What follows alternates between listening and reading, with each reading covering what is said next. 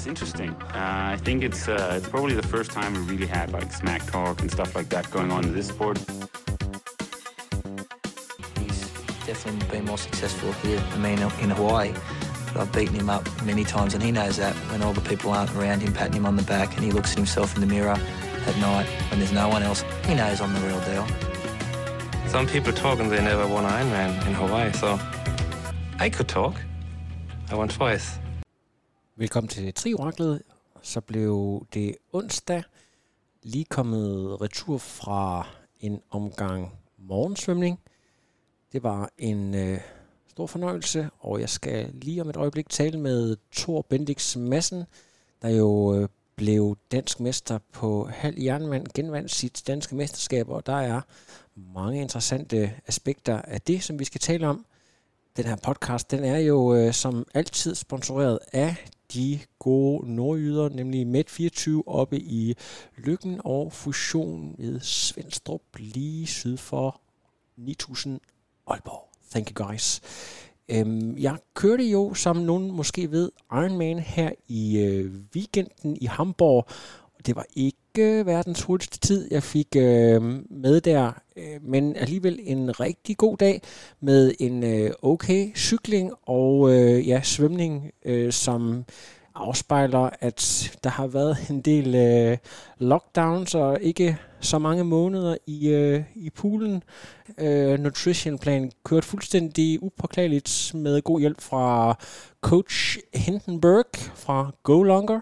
Og jeg har jo desværre været løbeskadet i øh, efterhånden mange måneder, så øh, det var kun med 6 ugers kontinuerligt løb uden egentlig pace, at jeg håbede at kunne klare den igennem, øh, og det gik da lige, fik lige bagenden med mig der. Så øh, selvom at tiden ikke var verdens hurtigste, lige omkring de her 10.30, så er der alligevel rigtig mange ting at tage med. Og jeg synes egentlig, det er fedt det her med, at der er sådan momenter, man, man kan tage med, og så kan man jo så satse på at lave en helt støbt konkurrence, når øh, preparation ellers sidder lige i skabet. Men øh, nu nævner jeg det lige her, fordi der er rigtig mange, der har... Det er sådan noget, som alle bloggere siger, sådan noget med, mange har spurgt. Men øh, ja, der er faktisk en del, der har øh, ragt ud for at høre, hvordan det er gået. Så øh, nu er det lige nævnt her, at øh, det var egentlig i bund og grund okay øh, synes jeg, i forhold til omstændighederne, men øh, selvfølgelig så håber man altid på lidt mere. Men jeg er i hvert fald stærkt motiveret for at træne igennem hen over efteråret, og så håbe på at køre ens to konkurrencer næste sæson. Øh, og her i efteråret, der skal Trioraklets podcast bare have fuld skrue, og jeg håber at lave en masse fede interviews, og jeg håber, at I vil hjælpe med at dele og like og komme med gode forslag, og øh, så simpelthen komme op i omdrejninger med produktionen. Tak fordi I øh, lytter med, og nu kaster jeg bolden over til den danske mester på halv jernmand 2021, Thor Bendix Madsen.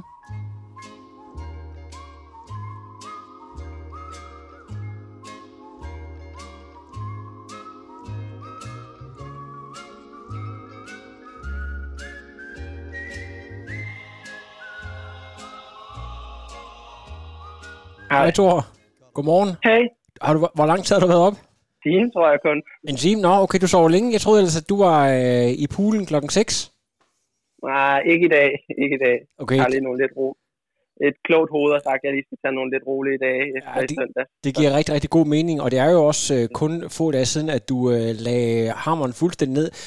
Jeg synes ikke rigtigt, det giver mening i den her omgang, Thor, at sådan gå ind i detaljer omkring konkurrencen, den du fik du afgjort godt og grundigt på cykel. Man kan mm. sige, det var en lidt anden måde at, at genvinde et DM på i forhold til øh, i Aalborg, hvor du, hvor du løber den hjem. Altså du, du, du altså splitter det hele fuldstændig ad på den cykel, og det er faktisk det, jeg sådan, synes skal være sådan omdrejningspunktet for, for dagens øh, interview. Du har du kører 2.05, og folk, der har kørt i Silkeborg, ved, at der er mange sving, der er meget, meget kuperet. Hvor mange højdemeter er der på, cirka?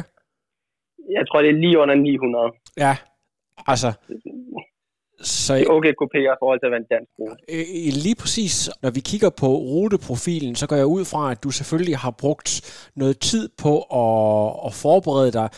Hvor langt skal vi tilbage for, at du har udset dig det her DM som øh, noget, du vil angribe, og sådan har arbejdet målrettet seriøst med recon og den slags? Vi skal egentlig ikke særlig lang tid tilbage, fordi jeg havde jo et cykelstyrt, der brækket kravben og skulderblad og nogle ribben. Så det er først her for en to og en halv uges tid siden, jeg aftalte sammen med min træner Jens, at vi skulle køre DM. for at se, om vi kunne køre det. Øh, vi vidste ikke helt, hvad vi gik ind til, fordi vi vidste ikke helt, hvordan formen var efter så meget tid ude for konkurrencer og uden så meget træning. Øhm, så det er egentlig først de sidste to uger. Øh, men så har jeg også sat mig virkelig meget ind i ruten med, at jeg har fået en til at filme den i en bil, så jeg kunne se alle bakker, kunne se alt terrænet, og kunne se, hvordan, hvordan man skulle placere sin vat bedst muligt, for jeg tror, det er en rute, hvor man får rigtig meget ud af at placere vattene godt. Altså, du, hvis du kører den jævnt, så kører du den ikke hurtigt, men det gælder om at køre, måske min gameplan var at køre sådan noget plus 400, når det gik opad, og så ellers, øh, når det gik nedad, så tror jeg nærmest ikke, så var bare finde en god position, og på det lige stykker, så er det måske kun sådan noget 310-20 stykker i en god position. Ja, Jamen det, det er su- super interessant, og man har også, har set billeder derfra, så har du en øh, lynhurtig dragt på. Øh, nu har jeg før snakket med Magnus, og jeg har før talt med øh, nogle af de andre hurtige KTK-folk, øh, det her med at, at optimere alting. Hvor meget er det gået ind i det? Altså hver enkelt detalje, øh, dækvalg, øh, dæktryk, alle de her ting. Altså prøv lige at fortælle lidt om, hvad, hvad du egentlig har nørdet i, for at finde ud af, hvor hurtigt du kunne køre. Øhm, ja, sidste vinter begyndte vi at lave noget sammen med Martin Toft Madsen, som måske er den største nørd inden for aerodynamik, hvor vi sammen med Jens og Christoffer og Magnus og mig lavede nogle tests på en bane, og lidt uden deres for at finde ud af, hvad var det hurtigste setup, og har fået snakket om tingene, hvad, hvad er det hurtigste at køre med som dæktryk, og hvordan skal, man, hvordan skal kædetrækket være, så det er hurtigst muligt på den givende rute, hvilken størrelse klinge kan man køre med foran og bagpå, hvor det giver bedst mening, og øhm, hvilket dæk er bedst, og, og så fandt vi også ud af, hvilke dragter. Vi testede en hel masse dragter og fandt ud af, at, at Castelli-dragten, den hedder Castelli PR Suit, den var helt klart den hurtigste dragt for os alle sammen. Ja. Øhm, en del hurtigere end de andre endda. Ja. Øhm, og så fandt vi også ud af det der med, at hvis man kørte med de der arrow sleeves, det sparede også en hel del.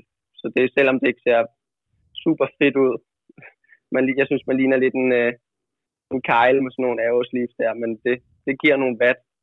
Øhm, jeg håber en dag, at der kommer et forbud, så man ikke kan køre med dem, fordi hvis alle begynder at køre med dem, så giver det jo ikke nogen fordel for de forskellige folk, så kan vi så godt lade være med at køre med dem, så man ikke ligner en spade. Lige præcis. Stor, jeg har, jeg har et spørgsmål til dig. Øh, hvis du tager en atlet som Cameron Worth, som de flere, hvis de ikke kender ham i forvejen, hvis man har set Ironman Copenhagen, så, så tror jeg godt, man ved, hvem han er. Han kørte jo de her 402. Han er en atlet, der helt bevidst ikke har nogen øh, personlige sponsorer, fordi at han altså i hver konkurrence derfor kan vælge de produkter, som er de hurtigste, altså sådan, du ved, objektivt hurtigst. Mm. Øh, altså det er jo ikke nogen hemmelighed, at, øh, at du har arbejdet rigtig meget sammen med for eksempel Saysky, og som siger, det er jo, der vil man gerne betale noget tilbage, og gerne vil blive set på den måde. Det her med at, at gå ind og, og nørde, altså øh, tal og, hvad kan man sige, tal og fysik er jo fuldstændig ligeglade med, med hvad kan man sige, kommercielle interesser. Hvad, hvad tænker du egentlig om det, i forhold til det der med, at man skal være en professionel ambassadør at være i sporten, og så er der noget, der hedder altså sportslig performance, øh, high-end performance, de her to ting op mod hinanden? Ja, øh, nu er sådan, jeg har snakket lidt med Sage om, hvor vi er i gang med at udvikle en tridragt, hvor jeg har haft nogle fingerpræg med ind i den, hvor jeg ligesom har taget, hvad jeg synes, der har fungeret for andre dragter, som jeg har prøvet at se på.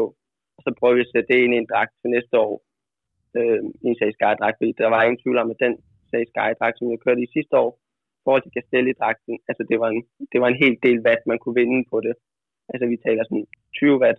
Okay, ja. Øh, besparelse på, på, på de to dragter, og det bare sådan, det er et sted, hvor det, der skal du altså træde virkelig mange flere watt, hvis du vil fremad i den ja. samme speed, for at kunne vinde en konkurrence. Øhm, så vi aftalte lidt med, at vi fik lov til at køre i Castelli-dragten her i år, øhm, og så prøver vi at udvikle en, en, en ny dragt til næste år, hvor jeg prøver at få de input, som jeg har for eksempel fra Castelli-dragten, ligesom at få taget dem videre og sagt, det er det her, vi skal prøve at lave noget af. Tror du, kan man godt sammenligne det lidt med det her skokapløb, der har været, hvor der er nogen, der har fået en edge, og så prøver andre brands at, at ligesom optimere og øh, sætte nogle nye, øh, hvad kan man sige, få, få nogle nye fibre og, og nogle ting vævet ind i, så det hele tiden bliver øh, opt- optimeret. Føler du godt, man kan lave en, en kobling der? Ja, helt klart. Det er jo noget med, at alle brands prøver at designe det hurtigste produkt. Øhm, så lige pludselig ser man også, at dragterne kommer sikkert til at ligne hinanden mere og mere og mere og mere. mere. Lige præcis. Øh, det er det samme stof, der bliver brugt. Ja. Hvor høj er det nu, du er, Thor? Det er fordi, at når man ser, ser dig ved siden af, af Magnus, han er jo næsten to meter høj, så, men du, du selv, er du ikke over 91? Nej, jeg, jeg tror, jeg er 1,86 Ja. cirka. Men det betyder stadigvæk, at, ja, at, du, at, du, at du sådan er en af dem, der rager op i landskabet, så derfor så betyder det vel også, at ja. Du øh, er nødt til at tænke rigtig meget over med, med hjelm og sådan nogle ting, hvordan du, du, bryder, øh, du bryder vinden. Ja, ja, vi har også øh, der på den debat sidste år testet os en masse forskellige hjelme for at finde ud af. Det er egentlig det, som der er størst forskel på fra Magnus til jeg til Visti, det er, hvilken hjelm vi alle tre bruger, som er den bedste for os. For eksempel, jeg mener, jeg bruger Giro-hjelmen, som er bedst for mig, og Magnus han bruger Uvex, og Visti, jeg tror, han bruger den, det, der hedder Met. Øhm, og det er alt efter, hvordan ja, vi er forskellige bredelse på skuldrene, og hvordan den flugter med nakken og sådan noget. Det var der, hvor der var størst forskel på, hvilken hjelm, der lige var hurtigst for os alle tre. Øhm, så det betyder en hel del også, ja, få nørdet lidt i det. Ja. Finde ud af, hvad der er det hurtigste setup til den enkelte. Fordi det er ikke alle, der bare har for eksempel uvækshjelmen som den allerhurtigste. Det er lidt, hvordan den sidder på en, fordi man er så forskellig i kropsstruktur. Jamen, jeg synes, det er mega interessant, og vi kunne næsten bruge en hel podcast, og så bare snakke halvanden time kun om de der detaljer, men altså virkelig interessant. Og så et andet spørgsmål, som jeg, jeg har, du lukker jo også af i sådan noget 1.14, og når man er op mod sådan nogle folk som Bastian, og nogle af de her folk, der kan løbe rigtig hurtigt, så øh, er man jo også nødt til at, altså i moderne triathlon, og næsten ligegyldigt, hvor hurtigt du cykler, og, og have et, et acceptabelt løbeniveau. Når, når du så har cyklet så hurtigt, øh, med hvad du kommer rundt med, sådan noget 347 normalized, Ja, og så stadigvæk løber 1.14, kan du ikke lige prøve at forklare det der med, er det, er det her det, gør med, at du faktisk, øh, øh, altså for eksempel ikke, ikke træder, når du kører nedad, at der alligevel er noget power tilbage, eller, eller hvad har du gjort? Er det, er det styrketræning? Er det bakkeintervaller? Hvad, hvad, hvad tror du, det er, der har, der har hjulpet dig, der gør, at du faktisk øh, kan holde et så godt niveau på løbet? øhm, jeg tror, man skal tage det lidt tiden tilbage med, at jeg har jo nærmest ikke, siden Dubai i start marts, der løb jeg ikke i 12 uger efter det. Så fik jeg løbet i tre uger, så brækker jeg kravben, og det, Ja. så løb jeg ikke igen i fire uger. Og så har jeg reelt kun løbet i 4-5 uger nu, 40 km om ugen øh, i fem uger. Så jeg har virkelig løbet trænet virkelig lidt, men til gengæld så har vi prøvet at vi har, vi har virkelig prøvet, eller vi har stået meget på sådan en trappemaskine, de der, der er på fitnesscenter, Ja. der hvor alle de der piger med de der stramste tights, de også går på. Dejligt. Øhm, ja, så det, det, har vi virkelig brugt meget, og det har vi egentlig tænkt, at det har, det har været en god sådan, det har ikke, eller det har ikke haft den samme belastning som løb, men det har givet god styrke og god øh, ja, sådan kardiomæssigt træning. Og så udover det har vi lavet en masse styrketræning. Det har, været, eller det har Jens og jeg i hvert fald altid været stor fan af. At lave masser af styrketræning, især på benene, som ligesom gør, at fordi vi tror det her med, at ude på en halvlegnman, det, det er jo ikke sådan så meget speeden, men det er mere en styrke, der kommer til, til, til at vise os. Øhm, så hvis man har en god styrke, og man har en god core stabilitet og så videre, så tror jeg også, at man kan løbe et godt off-bike løb, selvom man løber meget, meget, eller man har løbet meget, meget lidt i træning op til, så betyder det bare meget, at man, at man er stærk og robust til at kunne løbe efter cykling. Øh, og så tror jeg også, det har hjulpet der med, at siden marts, der, hvor jeg jo ikke har kunnet løbe, så har jeg jo bare cyklet måske et sted mellem 700 til 800 km om ugen. Så det har bare gjort, at når du kommer af cyklen, føles du bare meget mere frisk, lige meget hvor hårdt du har cyklet, fordi du har så mange kilometer i din ben. Øhm, og så er det, jo, det er jo ikke, fordi det er sådan hurtigt, hurtigt at gå ud og løbe 1.14. Men, Det er men det er jo heller ikke nogen flad, helt flad rute, vel? Det er også lidt op og ned. Altså, Nej, ja. Men det tror jeg er min fordel. Jeg har altid været meget god til at løbe op og ned. Ja. Også da jeg var yngre, har løbet sådan noget NM Cross, EM Cross Ja. og sådan noget. Ej, men kan du prøve lige at fortælle, altså vi skal lige, vi, vi- skal lige øh, fortælle om det seneste år, men jeg vil godt lige spørge, før, eller først spørge dig, den der følelse af at løbe ind over den her legendariske målportal, det er altså et triathlon-stævne, der har været afholdt i hvert fald tæt på 35 år, hvis ikke en lille smule mere, og genvinde et dansk mesterskab på halv jernmand. Altså prøv lige at fortælle om den følelse. Øh, jeg synes, det var virkelig fedt, også fordi at jeg havde den følelse af, for nogle for halvanden måned tid siden havde jeg følelsen af, at jeg nærmest ikke gad sporten mere. Jeg Ja. synes, det stod mig så langt ud af halsen. Hvor, hvor, hvorfor gjorde det det? Og jeg ved godt, det er, så er det fordi, du siger, du, du er skadet, men, men, men øh, det har du jo prøvet før. Hvorfor stod det ja. Langt ud af halsen? jeg tror, det er en, en blanding af, at når man kommer op i en alder, så er 21, snart 22, så er det det der med, at lige pludselig kommer der også til at være andre ting i livet, end bare triathlon. Det har jeg i hvert fald fundet ud af sidste års tid, at, at livet er så meget mere end bare triathlon, hvor jeg var. Dengang, hvor jeg var 16 til 17, 18, 19 år, der hele ens liv omhandlede bare triathlon, triathlon, triathlon. Jeg kunne ikke tænke på andet. Men de sidste år vi så fundet at der er mange flere ting i livet, og så tænkte jeg, at det kunne også være meget sjovt at bare være en type, der bare festede og gik i fitnesscenteret, der blev stor og stærk og, og sådan noget. Og så tænker jeg, at det ville også være meget sjovt i stedet for det her, fordi jeg synes bare, at det koster mange. Øh, jamen, jeg vil ikke sige fravalg, men jo alligevel fravalg med, at man siger glip af en masse ting i sin ungdom, som måske andre har i sin ungdom, og det begyndte en at sådan at ramme en stille og roligt, at det kunne også være meget sjovt at prøve bare at leve et, leve et normalt ungdomsliv. Og øhm. Så er det så godt, du har, du er omgivet af, af rigtig gode folk, altså din egen far, Dion, jeg mener faktisk også, at, at Dion stoppede relativt tidligt, altså øh, med, med at køre, var jo en af, af Danmarks bedste på det tidspunkt, øh, men, men valgte også, at det var altså træning og triathlon skulle være for sjov, og så begyndte han at, og, du ved, i en lidt øh, sen alder at køre mm. Efter koms og sådan nogle ting, og du ved, få nogle lidt andre mål. Men, men, men din far og Jens øh, Petersen Bak og måske landstræneren osv., hvem, hvem er det, der, der har sådan snakket de her ting igennem med dig, og, og alligevel fået dig til at, at træne så determineret, som sådan en præstation jo må have krævet? Ja, jamen, det er ikke ret. øh, Jeg har snakket meget sammen med en, der Mark Vogel, der har været til VM i svømning og sådan noget. Ja. Som også har været ude for en masse ting med, at han ligesom han engang fik kraft lige inden han skulle til OL, så han ikke kunne komme til OL, og den næste gang til OL, så fik han kyssesyge lige inden, så han ikke kunne komme til OL. Så han har ligesom prøvet en masse ting på egen krop, eller på sig selv, som ligesom har, hvor han også er kommet ind i de samme stadier, som jeg har i min karriere, kan man sige, hvor man tænker, ah, gider jeg virkelig det her? Og sådan noget. Så vi havde en masse snak om, at man ligesom skulle finde ud af med sig selv, okay, via det her, er det noget, jeg brænder for, og så videre. Øhm, og så brugte vi en masse tid på os. Jeg havde en masse tid i, i sommeren der, hvor jeg brugte måske to uger på, hvor jeg nærmest bare, kun var for mig selv. Jeg talte ikke med nogen. Jeg gik for mig selv. Jeg sad for mig selv. Jeg sad bare og hørte en masse podcast eller musik, og sad og tænkte på, hvad er det egentlig, jeg vil med mit liv nu? Hvad, hvad, hvad er det, jeg gerne vil? Og så efter de der ja, to ugers tid, hvor jeg ikke trænede så meget, og jeg lavede nærmest ikke noget, så tænkte jeg, jeg vil egentlig gerne stadig i triathlon. Det er det, jeg brænder allermest for, aller inderst inde.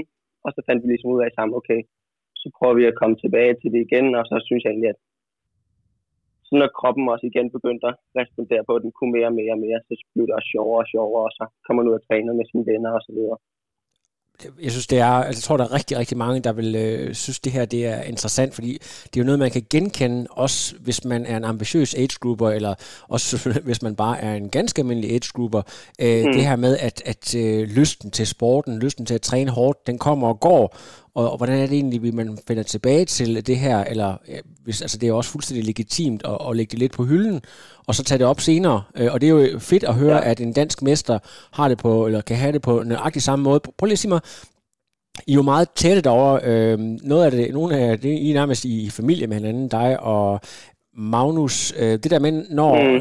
sådan en som Magnus har haft den succes, han har. Jeg ved, I har talt sammen om, at I har jo trænet så mange timer sammen, og øh, Magnus har vist nok, jeg tror, du har fortalt, han sagde, altså når jeg kan gøre det her, så kan du også, fordi, altså, du ved, så meget har vi kørt sammen, ja. at, at så, meget, så stor forskel er der alligevel ikke.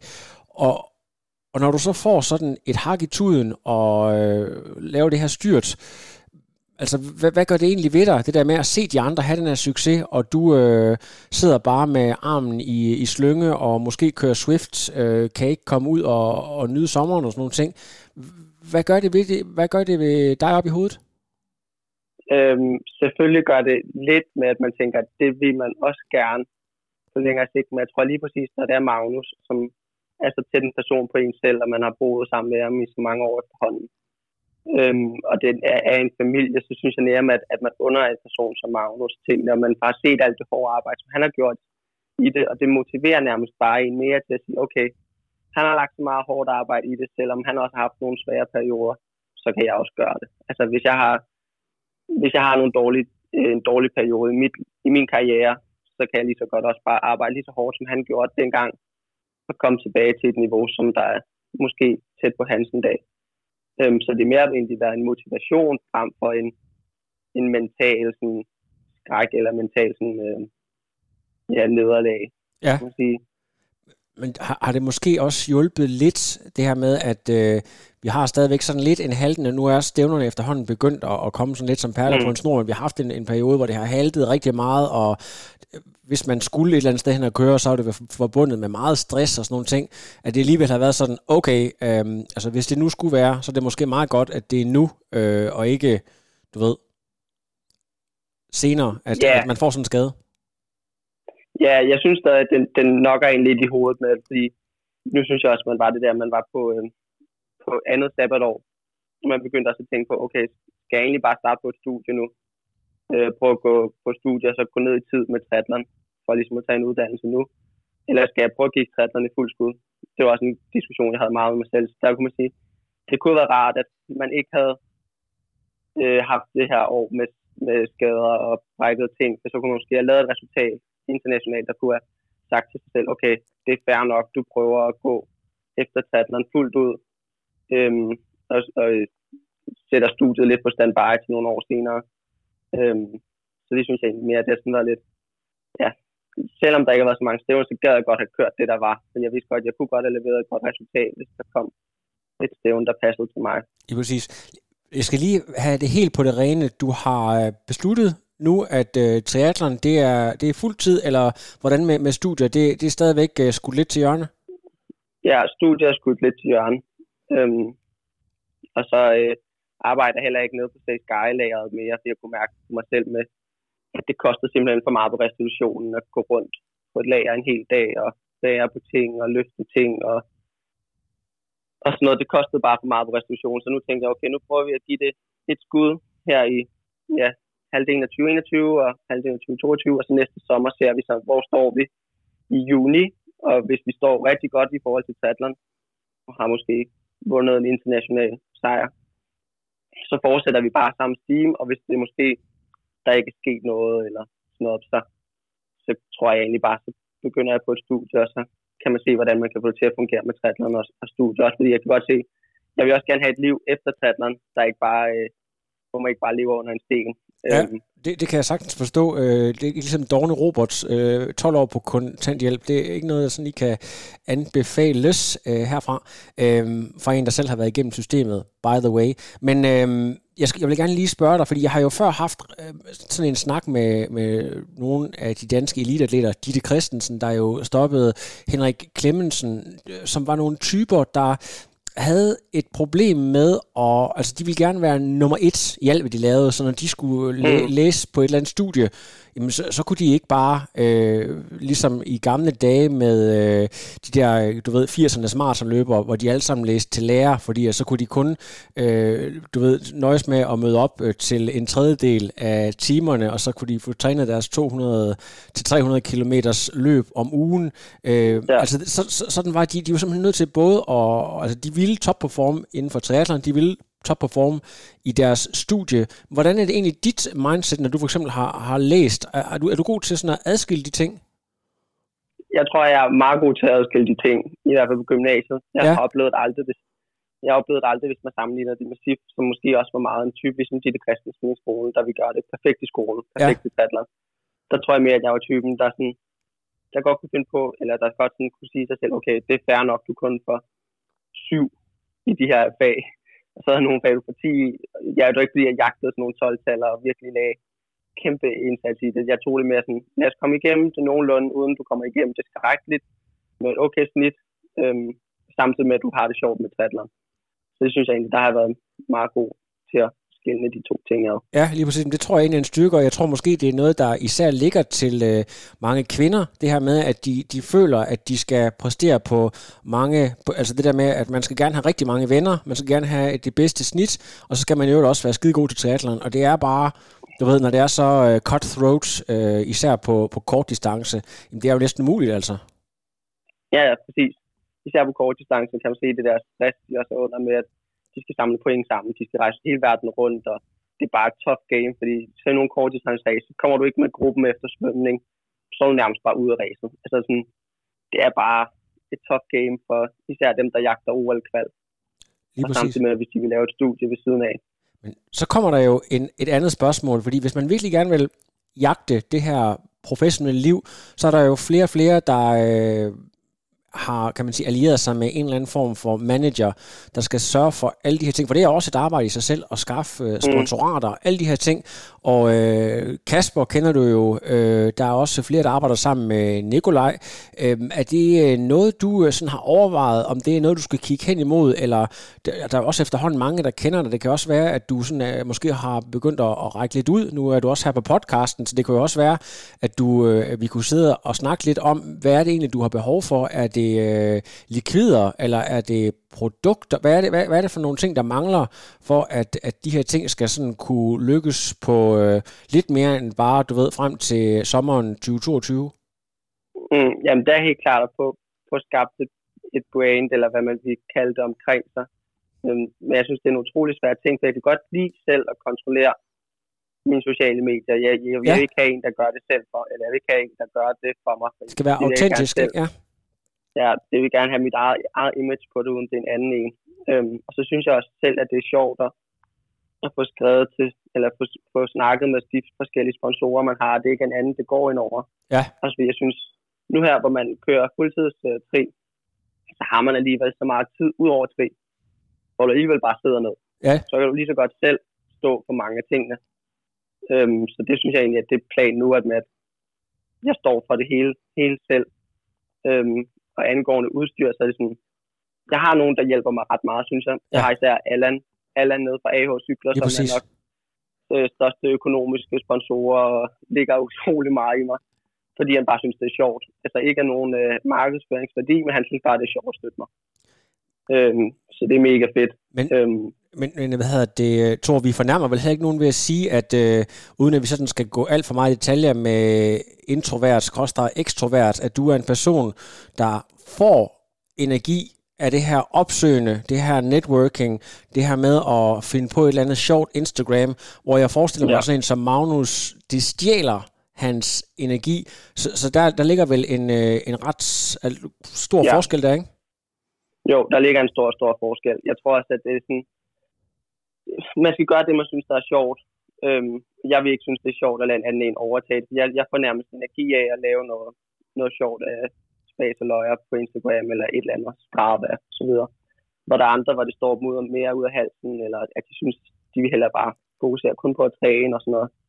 Så jeg tror, at det der med, at man skal ikke sige, at den ene ting er bedre end den anden, men at man skal gøre, hvad der bliver bedst for en i konkurrencer. Og, og i, i sidste ende er det jo konkurrencerne, der tæller. Lige præcis. Prøv lige at fortælle lidt mere. Nu er, har du kørt Silkeborg, og øh, ja, altså lad os håbe, at, øh, at øh, flere og flere lande åbner op, og det bliver muligt at køre en masse stævner. Hvad, hvad har I sådan i kigger den øh, på øh, sådan den næste, øh, lad os sige, seks måneder? Øhm, jamen, så har vi Challenge Herning her den 11. september. Lige er lige præcis. om lidt. Ja. Øhm, Og en lidt anden rute vi- jo, undskyld, jeg lige afbryder men det er jo en lidt anden rute. Ja. Men er, er, tænker du, at, at det bliver noget af det samme, altså en grundig recon i forhold til at, at få den bygget op? Altså det er jo også lidt, altså nu kan man sige det der med, at noget det kan være et officielt DM, og noget det kan være et uofficielt, fordi Herning har jo haft uh, mesterskabet i, igennem mm. Lang tid og været sådan et, uh, jamen det er jo sådan et, efterhånden et, et kendt stævne, så det er måske også noget, du, du satte så meget på. Ja, det er helt klart, helt klart noget, vi satte så meget på. Øhm, og så lave en, grundig recon af det. Jeg tror, man kan vinde meget på at få, få en til at filme ruten, inden, ligesom så man ser, hvordan den er. Hvis man sammenligner det lidt med Formel 1, så de også sidder i simulator, øh, for at finde ud af, hvordan kan man tage svingene bedst. Hvordan kan man, i det her tilfælde er det, hvordan du placerer din watt bedst. Fordi du har et x antal givet watt, som du kan placere på en rute måske. Øhm, så det synes jeg helt klart er en ting, man skal, burde alle, burde alle nærmest gøre det. Sætte sig virkelig ind i, hvad, hvad er det for en cykelrute, de skal køre. Øhm, ja, så er det ellers bare komme ud måske med, med samme gameplan som til DM med, at jeg ved godt, at min svømning halter efter så meget tid uden at svømme, og jeg, med et brækket kravben er det heller ikke verdens sjoveste gang, ting at komme i gang med at svømme. Så nok samme gameplan med at overleve svømning så godt man kan, cykle alt, hvad man kan, indtil man forhåbentlig rammer fronten, og så se, hvad man kan løbe med. Ja, perfekt. Og det kan jo godt være, at der er en øh, hvad hedder sådan noget media dude, som både du og jeg kender. Altså, Øhm, spoiler, ja. spoiler alert, det er mig, øh, der, der kommer ned og, og følger det, så det vil jeg glæde mig rigtig meget til, Thor. Ja, øhm, hvad har det, og udover, udover det her øh, stævne i Herning, hvad øh, er der noget i udlandet, måske der kunne, nu er der rigtig ja. mange, vi har, der er mange danskere, der skal ned og køre VM, og du er desværre ikke med i år, det, det kunne du jo måske Nej. have som mål til næste år, men, men øh, der, det kan jo være, at måske en tidlig kvalifikation til, til VM 2022, det, det kunne være noget for dig? Ja, så har vi tænkt på, ja, efter Herning kører formentlig Challenge Salou. Ja, øh, øh, ja. Der, der ligger 3. oktober. Egentlig fordi, at øh, sidste år er Magnus og jeg tilmeldt og så har vi bestilt 10 overnatninger på et hotel og sådan noget, så vi har fået en voucher, så vi tænkte, vi skulle godt tage de 10 dage nu dernede også. Øhm, så det tror jeg mere bliver sådan et, et, et, et lidt træningsstævn frem mod noget senere. Øhm, og så har jeg tænkt mig at køre Challenge Mallorca. Øh, også fordi jeg tror, det er en rute, der passer virkelig godt til mig. Med nogle, øh, nogle, noget rullende terræn og lidt bakker og, og lidt kørsel nedad og så videre. Øhm, og så efter det, så er planen nok at tage til USA og køre Ironman 73 Indian Wells i december. Er det, øhm, må spørge, er det der, hvor Miki Toholt har kørt for, jeg tror, han ja. var en, en eller anden værtsfamilie derovre. Det, det så mega fedt ud. Ja, der blev en træer. Jeg mener, den var i 19. Ja. Øhm, så det, det, det er planen lige indtil årsskiftet. Øhm, og så kigger vi på, hvad der skal ske i 2022.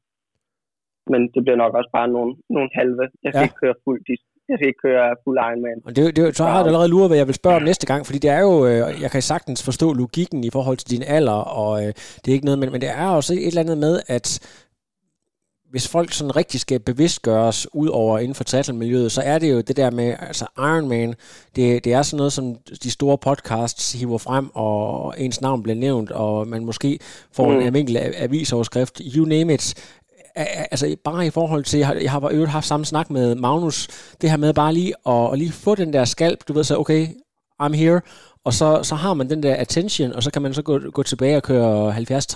Har I haft sådan en, en, en tanke på et tidspunkt? Egentlig ikke, for jeg synes, at jeg skal først lige sætte en halv Ironman i skabet, før jeg ja. synes til mig selv, at jeg skal gå op på fuld distance. Men øh, nu så jeg for eksempel Ironman København her, sammen med en anden, hvor vi var inde og se det her i for to års tid siden, var jeg sådan tænkt, okay, når der kommer profalt igen her i 2023, så kunne det måske godt være en idé at prøve at køre, ja. køre en Ironman, fordi jeg synes også, hvis, hvis jeg egentlig skal køre min første Ironman, så skal det nærmest være i København, hvor jeg tror, man kan få meget af, at hele ruten, den nærmest bare kender ens navn.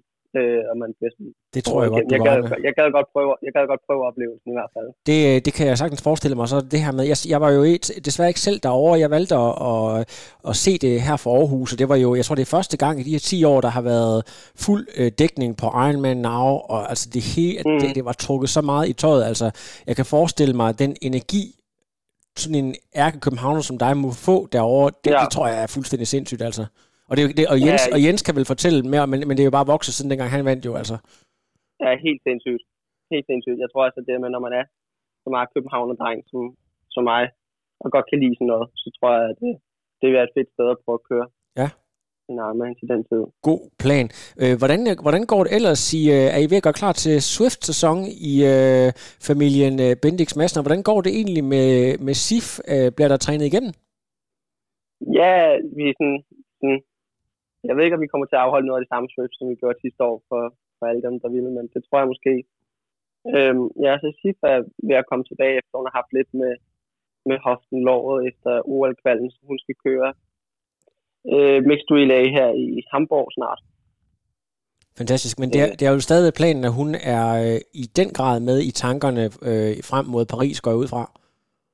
Det tror jeg helt sikkert. Ja, og det er sindssygt spændende, men jeg tænker også mere i forhold til sådan jeres træningsmiljø i det, det, som har været jeres styrke tidligere, når jeg har talt med jer, mm. har været der med, at i altid, det der med, hvis man ikke kunne komme op om morgenen, så skulle man nok sørge for, at den ene øh, tog den anden fat i, i, i hårrøden, og så slæbte en afsted. At man hele tiden stadigvæk har den. Øh, det kan, ja. altså, jeg ved, altså, ved jeg ikke lige med, med SIF, og ja, hun, hun blev jo student. Ja. Så hun, hun, går, hun går måske på fuld tid nu, eller? Ja, det gør hun også. Så ja. vi, sidder, vi sidder alle tre hjemme på, på fuld tid til tre bums.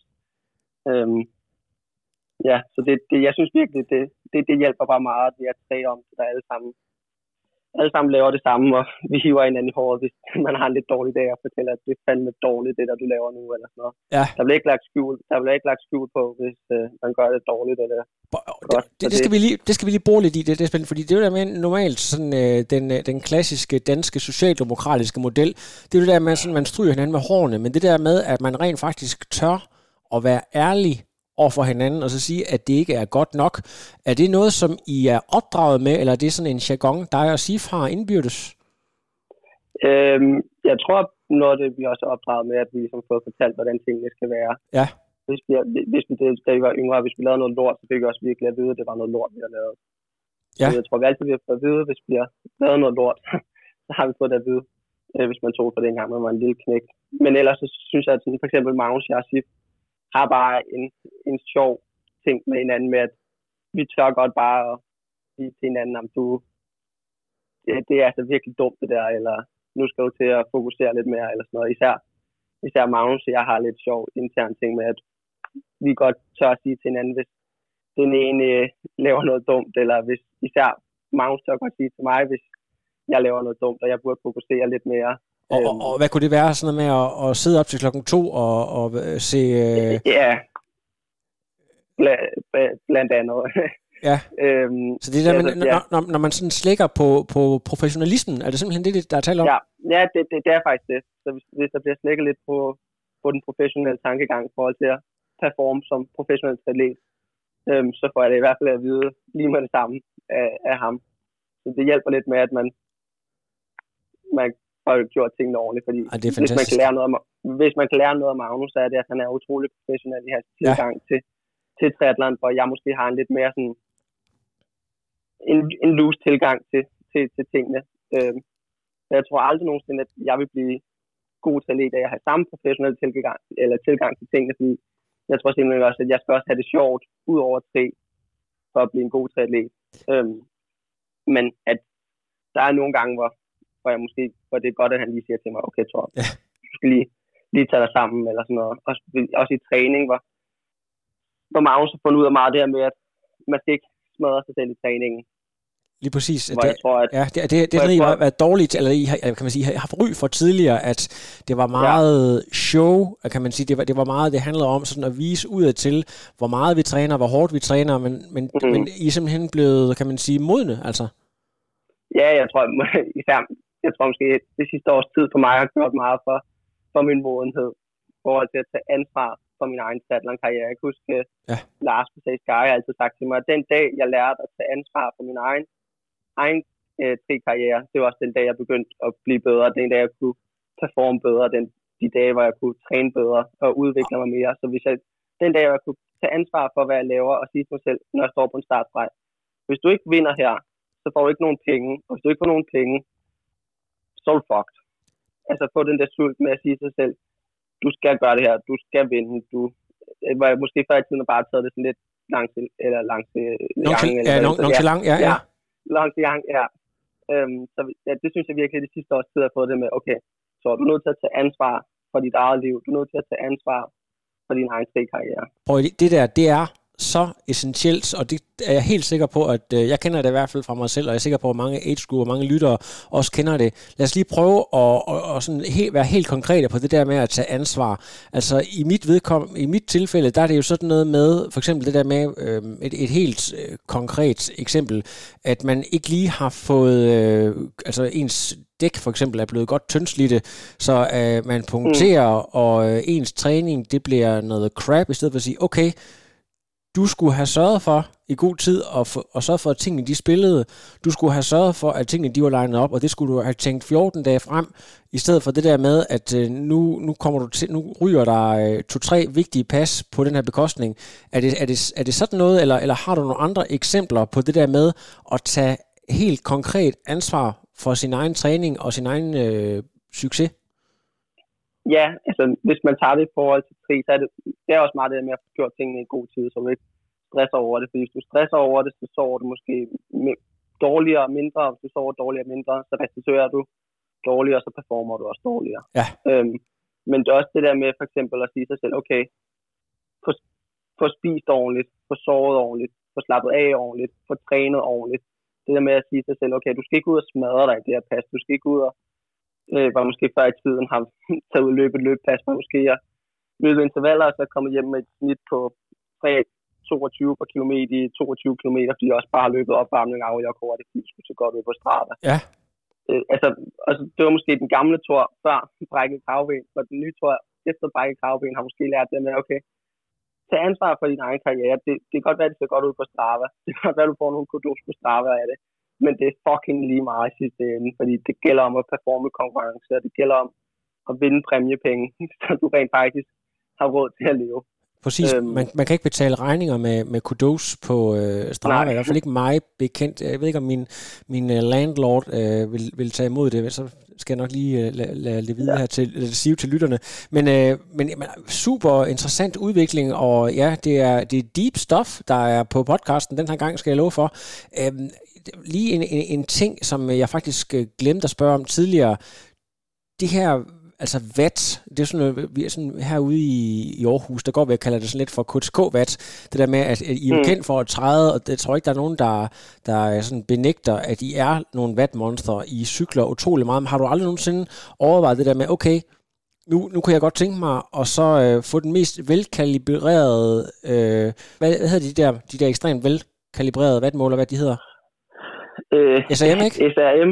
Ja, jo, præcis. Altså, jeg bruger bare kvart men det tror jeg, jeg tror, at kvak er sådan, okay, nu har jeg tre forskellige kvak parametre til tre forskellige cykler, og de måler sgu alle sammen til sammen. Jamen, jeg, jeg tænker med det der med, altså, I bliver jo testet rigtig meget, men, men simpelthen kommer op på en eller anden uh, idrætsfysiologisk klinik med den mest clean, og så simpelthen få, oh, få ja. kørt igennem. Hvad, hvad er det? Hvad, hvad, sådan sort på hvidt, hvilket tal og sådan ildoptag, alle de ting der, har, har, du, uh, har du fået kørt sådan en, eller er det noget, du overvejer? Jeg har overvejet det ofte. Øhm, få lavet sådan nogle tests. Jeg synes, det kunne være virkelig sjovt at se, hvad ens fysiologiske ja, præcis. kapacitet er. Øh, men der er aldrig noget, jeg sådan lige har fået, fået gjort på et, et laboratorium, hvad man lige skal sige. Men det er noget, jeg gerne kan gøre. Ja, jeg kunne godt forestille mig, at du har jo nærmest, du har også trænet uafbrudt i de sidste, ja hvad, 12 år, så øh, må ikke... Øh... Ja, basically, i hvert fald hvad hedder det, lad os lige prøve at, at lige slutte af her på. Du nævnte selv lige Ironman København, der har jo også været øh, øh OL og så videre, der har været Collins Cup. Øh, er der nogle af de ting, der, der sådan er sket inden for de sidste øh, 3, 4, 5 uger, der sådan øh, særligt har inspireret dig til at, du ved, give den et ekstra grind her frem mod øh, vinter og så videre?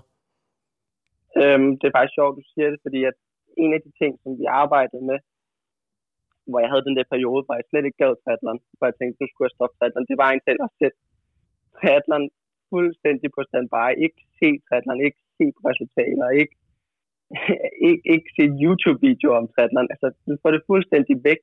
Ja. Øhm, så jeg egentlig nærmest ikke fulgt med i noget som helst triathlon over sommeren. Altså, det har sådan været... Wow. Det var, det var en, en, ja, en skov i Rusland, eller hvad skal jeg sige, en by i Rusland. Ja, ja. Øhm, egentlig bare få det fuldstændig på afstand, og så bare synes at have glæden i at træne, i stedet for at have se resultater og se, hvad andre gør. Så synes jeg mere, at jeg har fundet motivation i at, at sige til mig selv, at jeg skal komme tilbage til samme niveau, som jeg var på før. Så jeg, jeg, slet, jeg har slet ikke givet at følge med i det. Jeg synes, det har stået mig langt ud af halsen at følge med i det. Og Thor, du er simpelthen fat i noget fuldstændig... Øh, det er jo lige før, vi skal lave sådan en Brinkmanns Brix her. Altså det der med, at det har fyldt så meget for dig, at der er simpelthen mm. behov for, at der kommer noget andet end triathlon ind i, i hovedet på dig, og, og, og du, øh, kan man sige, har fået udvidet din horisont og begyndt at høre øh, bagklog øh, og, og, og hvad hedder sådan noget, politiske podcasts, øh, millionærklubben ja. osv. i stedet for. Ja, det er faktisk øh, det er rigtig med, at jeg er begyndt at interessere mig for en hel masse andre ting end lige præcis triathlon. Ja. Øhm, få noget glæden i, og glæden i livet ved egentlig også at have, have andre ting i hovedet end triathlon. Jeg synes også, det har hjulpet utrolig meget på min egen træning, at når jeg ikke træner triathlon, så tænker jeg ikke på triathlon, så tænker jeg på noget helt andet. Det er jo også en helt anden tor, der, der sidder her og taler med mig. Jeg kan godt høre, at det er sådan, at du, øh, det er som om, at du er blevet fem år ældre, uden selvfølgelig, at man kan se det på dig, men sådan i forhold til din måde at tænke på, jeg synes, det er mega interessant, og det er jo det her, når jeg laver Trioraklet, har gjort det jo en år, at jeg sådan, du ved, møder folk øh, sådan igennem deres karriere, og sådan kan høre på dem, at de bliver mere velovervejet, og hvad, hvad de siger, det synes jeg jo er sindssygt spændende, og ja, man kan jo gå, gå tilbage og høre, du er jo en af de, dig og, og sige for nogle af de, de første, jeg havde på, så så kan man jo gå hen og, og høre, hvad, hvad der er sket. Ikke bare med jeres stemmer, men også med, du ved, det, hvad I tænker på og så videre. Så det, det er mega, ja. mega fedt. Altså, hvis folk ikke ved det, øh, i forvejen. Øh, Thor, hvad, hvad er egentlig dine øh, hobbies? Hvad, hvad er det sådan for et studie, du måske engang i fremtiden godt kunne tænke dig? Hvad er vi ude i? Altså, er du, er du en fysikdreng, eller er du øh, mere øh, en humaniora-dude? Nej, jeg er godt nok ikke en fysikdreng, eller øh, noget med human øh, fysiologi eller sådan noget. Jeg er mere sådan en, der, der godt kan lide omkring økonomi og ja. international økonomi og, og sådan noget. Så hvis jeg skal læse noget, så er det helt klart noget på CBS. Ja. Øhm, det er altid noget, der har sagt mig meget. Øh, eller noget i, i form af, hvordan man, hvordan man får brandet øh, øh, varer, eller ens egen virksomhed og ens eget brand. Øh, det synes jeg altid er noget, der interesserer mig meget. Så det er også noget, der, jeg sidder og læser om nu, eller interesserer mig for nu. Så du, du er rigtig gode venner med Lars over fra, fra Sky. Han er jo gammel surfer, der har ja. lavet sit eget brand, måske også med lidt, øh, jeg ved ikke om der har været lidt øh, family cash indover, men, øh, men, det, men, ja, men, men, det, men, men, men øh, derfor så skal man jo stadigvæk have både viljen og evnerne til at gøre det. Ja. Det her med, at vi har jo set øh, mange, altså Sailfish for eksempel, øh, med, altså du ved, tidligere topatleter, eller i hvert fald folk, der har været i sporten, der på en eller anden måde udvikler et produkt, øh, som de så øh, ja, kan, man sige, kan arbejde med resten af karrieren. Men er det sådan noget, du også kunne overveje øh, inden, for, inden for et eller andet? Det er helt klart min helt største drøm, det er at lave, lave det, som Lars har lavet nærmest. Ja. Måske med noget andet. Altså finde noget, hvor jeg kan tænke, okay, jeg kan komme ind på markedet her med, med et unikt produkt, som han har gjort med Say Sky, kan man godt sige det, på løbemarkedet. Øh, ja. Det er lidt et unikt øh, løbeprodukt, eller hvad man skal sige. Ja, præcis. Øh, og han har fået virkelig meget succes med det. Jeg synes også, nu har jeg været dernede i flere omgange og arbejdet med ham et par gange. Hvor hun også bare har lært, hvad det kræver at få sådan en stor virksomhed op at køre på så få år, for den fra en omsætning, der siger 0, til måske en omsætning på et år, der siger 15 millioner eller sådan noget. Ja. Øhm, hvad der er krævet at komme derop til, og hvor meget dedikation der er krævet, og hvor mange timer han ligger i det, og det kan man også bruge på sin egen triathlon, det der med at sige sig selv, okay, hvis jeg ikke er så dedikeret i alle små ting, så bliver jeg heller ikke til noget. Så det er det med at være dedikeret hele vejen igennem, og så skal du nok blive til noget en dag. Det synes jeg virkelig, jeg lærte af at være færre nede hos ham. Fordi der var bare det der med, en gang med, så kunne man lige få skæld ud over, at hvis du ikke lige havde fået skrevet på et postkort, sendt den med til kunden og sådan noget, så fik man en skideball over, det skal du gøre, fordi det er god kundeservice og så videre. Ja. Så det med at få få lavet de små ting, være dedikeret omkring sine egne ting, og være dedikeret om sine egne. Fordi han sagde det med, at hvis jeg ikke gør det, så går det jo bare ud over. Altså, det er jo hans levebrød, så det er ligesom, det er ligesom det, hvis du også tager triathlon og siger, at det er, det er mit levebrød, jeg er også nødt til at være fuldt dedikeret omkring alle tingene i det. Så bliver man også til forhåbentlig til noget, noget godt en dag. Så det har jeg lært virkelig meget ved at være også. Det giver sindssygt god mening. Jeg kan godt, jeg kan godt selv sætte mig ind i den der tanke med, at man synes, at øh, man har gjort det, der skulle til, og så finder ud af, nej, øh, du er nødt til at gå den ekstra mil, du er nødt til ja. at, at, strække dig helt ud, og det er vel også det, hvis jeg lige må lave en lille krølle til stand-up, noget der fascinerer mig rigtig meget ved Anders Madsen, og der var han sådan mm. lidt revs de andre, det er det der med, at de er lidt dogne, det der med, at de stiller op i nogle reality-programmer, i stedet for at være, altså du ved, sådan virkelig være øhm, hvad kan man kalde det, at man har noget integritet i forhold til ens arbejde, at man øh, er ekstremt grundig og flittig med det. Ja. Øh, og, og det kan du også bare se, altså han er jo altså by far den mest succesfulde øh, overhovedet, der har været det i ja, over 20 år, ikke? Så det betaler sig, uden tvivl. Ja, helt klart. Man kan så sammenligne det med triathlon med at sige, hvis du ikke er dedikeret omkring dit cykelsetup, så kører du også bare langsommere. Ja. Så det er jo det der med, at man ser jo også nogle triatleter, hvor man sådan tænker, okay, har I nogensinde set, hvordan man skal ligge på en cykel ordentligt, hvor man så tænker, prøv lige at, at tage en lille smule sammen, bare, lidt, ja. bare en lille smule. Hvor man så tænker, okay, få nu hovedet ned, og få nu skuldrene op, og ja, få nu smallere ind, ind med din armpads, bare de der små basale ting. Og så kan man så tage det videre, videre, videre med, med tri, med at optimere mere, mere, mere, mere, mere. Ja, lige præcis. Og jeg kan jo, øh, altså jeg er jo nødt til at sige, at jeg er jo selv lidt skyldig i det, fordi jeg har selv været en af dem, som har været rigtig glad for at træne, men øh, måske ikke lige haft øh, overskud eller interessen i at gå ind i de der sådan helt specifikke detaljer, og hvad var det lige for en hjelm, og hvordan skulle jeg sidde? Og jeg kunne simpelthen ikke mm. forstå, nu har jeg lige kørt øh, den her Ironman, jeg kunne simpelthen ikke forstå, at at øh, selvom jeg sad med stort overskud og trådte de tal, jeg skulle, at jeg kom kun lige under 5 timer, hvor jeg selv forestillede mig, at jeg skulle have kørt i hvert fald 10 minutter hurtigere her. Jamen okay, mm. men så, så er det også noget med, at, at man skal ned og, og sidde anderledes. Man skal, ja. man skal forfine nogle, nogle, nogle, nogle detaljer. Det, det, det kræver det simpelthen, hvis man vil være med i det game der, altså. Ja, helt klart, helt klart. Det kræver bare meget, at man finjusterer sin især på cyklen, man finjusterer alt og sparer alle de watt, man kan. Det betyder bare utrolig meget, hvis man også kigger på, man kan sammenligne det med Formel 1, man kan sammenligne det med, jamen også bare cykelløb, hvor de finpusser på deres enkeltstart, mm. Jumbo Visma og, og andre hold. Altså, det er bare, der er så meget arbejde bag kulissen, som man tror, det er løgn for at få hurtigst muligt sæt op. Det er også det, jeg synes, der er fedt ved triathlon. Det med, at det er både at træne virkelig meget, men også at have passionen for at finjø, eller få detaljerne på plads og så videre og så videre. Og det er jo, så er det bare fedt, at man træner sammen med personer som Magnus Ditlev og Christoffer Vistby, som bare er de største nørder inden for det, så vi kan hjælpe en lidt. Og, 100 procent.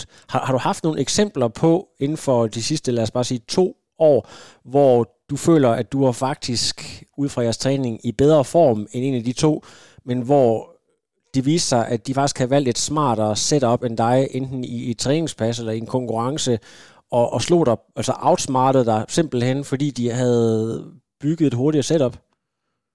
Ja, ja vi var postet på Dubai 2020 med Magnus og jeg, hvor vi måske gik ind i, ind i stævnet med at sige, at det skulle være hver mand, der endte med at vinde det, eller blev kommet først i mål også to.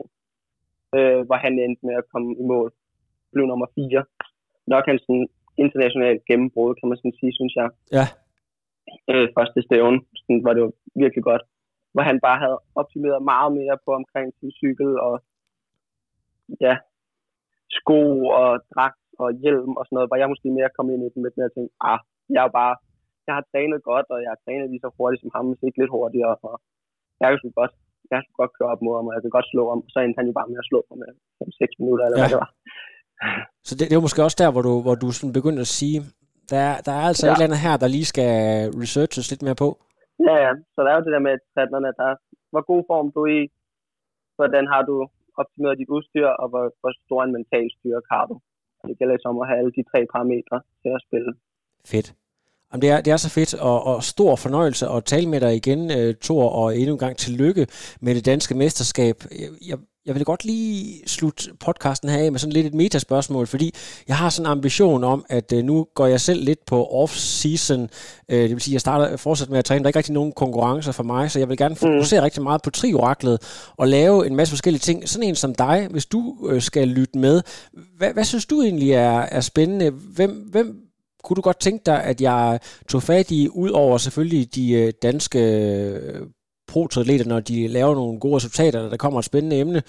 Hvad, hvad tænker du, der kunne være fedt at dykke ned i øh, for sådan en som mig? Uha, det er et godt spørgsmål. Øhm, først og fremmest synes jeg, sådan noget med sådan omkring mental mindset er meget spændende. Ja. Så hvis man måske kan få sådan nogen med ind, for eksempel som ja, ham, jeg arbejder med, Mark, øhm, hans tilgang til ting og sådan noget, synes jeg egentlig er spændende at høre om, og noget man sådan, de podcasts, som jeg sidder og hører, hvor jeg lærer mest, det er nærmest nogen, hvor, sådan nogen, der fortæller om, omkring mindset, eller om sådan noget. Det er ikke så meget omkring at fortælle, hvordan et stævn lige er gået. Og, sådan. og selvfølgelig er det spændende at høre om, men det, jeg synes, der sådan er mest interessant, og det, jeg lærer mest af, det er nærmest dem, hvor folk har noget, noget viden at give videre. Så få nærmest nogle videnseksperter inden for ja. forskellige ting. Det kunne også være for eksempel at få en podcast med Martin Toft Madsen omkring aerodynamik i forhold til cykling og CDA og, og så videre og så videre. Ja.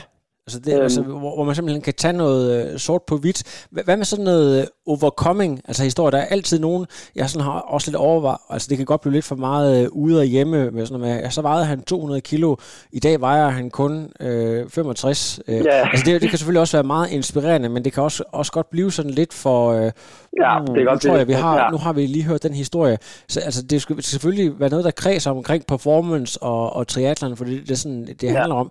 Men, øh, men, men, der, men altså igen det her med, øh, du nævner det her med mental træning, så, så tager man jo tit udgangspunkt i, i nogle faktiske tilfælde med nogen, der har være nede i et, et stort hul, hvor de så løftede ja. sig, så på den måde, så, øh, så er der jo nok noget der.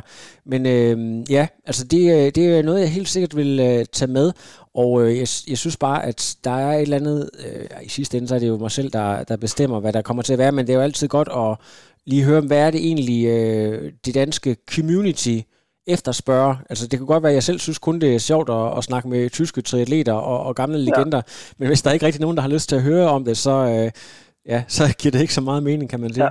Ja. jeg synes, jeg synes faktisk, at en af de bedre podcasts, som du især har lavet her på sidst, det var nærmest den med Lars Lindstrøm. Ja, lige præcis. Det har været, været den fedeste nogensinde. Altså den, den, den måde, du også gik ind på med, hvordan I snakkede sammen, og den der dialog sammen, den synes jeg virkelig er fed. Og ja. få den der tilgang til, hvordan, hvordan han ser på sporten, og hvordan sporten skal udvikles i forhold til, hvordan han ser det. Og det synes jeg virkelig var spændende. Så, så nu var måske... vi også på sådan en, en, en træningssamling, hvor han også var med, hvor man kunne bare mærke, at ja, han brænder for det? Han, han var bare brænder for det, og ja. det er virkelig fedt, at man har fået sådan en som, uh, som landstræner, der bare brænder 110 procent Ja, præcis. Der, der ånder og lever på sport, men som heller ikke ligger skjul på, at han er en speciel person. Øh, mm. og, altså, det, det, det benægter han slet ikke. Øh, og det er også derfor, man kan sige, at der er nogen, der har brændt nallerne lidt på ham, fordi det er lidt usædvanligt, at, at folk, der, du ved, der sådan er sådan, øh, de, de dedikerer hele deres liv til øh, en bestemt ting, øh, det, det er alligevel øh, ikke ret mange, der, der gør. Det vil sige, det her koncept med at sådan invitere folk hjem øh, sådan on location, det, det er også noget, du synes, der virker, mm. som man godt kan gøre noget mere i, og, og, og ja. tage sådan nogle lidt dybere snakke. Det synes jeg helt klart. Det synes jeg er fedt. Fedt. Det synes jeg virkelig er noget, det, der er Det vil jeg gøre rigtig meget i. Thor, du skal have tusind tak. Skal du ud og, skal du ud og rulle lidt her, øh, efter vi har snakket? Ja, jeg skal faktisk ud og rulle en tre timers tid med Tobias Dahl. Det er øh, godt. Thomsen, som en af mine gode venner, så skal vi rulle lidt i det gode vejr. Lige præcis, og han var jo også med, øh, ja, han har også lige kørt øh, et eller andet stævne. Ja, han kørte også i Schweiz, så var han også med til DM her. Ja, lige præcis. Uh, up, up and coming uh, KTK'er, uh, som også, jeg tror, også, han er et, et, et sponsorat hos Hoka, faktisk. Um, ja. Du må hilse uh, Tobias og de andre hjemme i uh, husstanden. Uh, Thor, tusind tak. Det vil jeg gøre. Ja, perfekt. Det er godt, Thor. Vi snakkes. Tak for det, Lasse. Det er godt. Det gør vi nu. Hej. Hej. No, I am done. Another. But no, it's, I'm done. I have no power.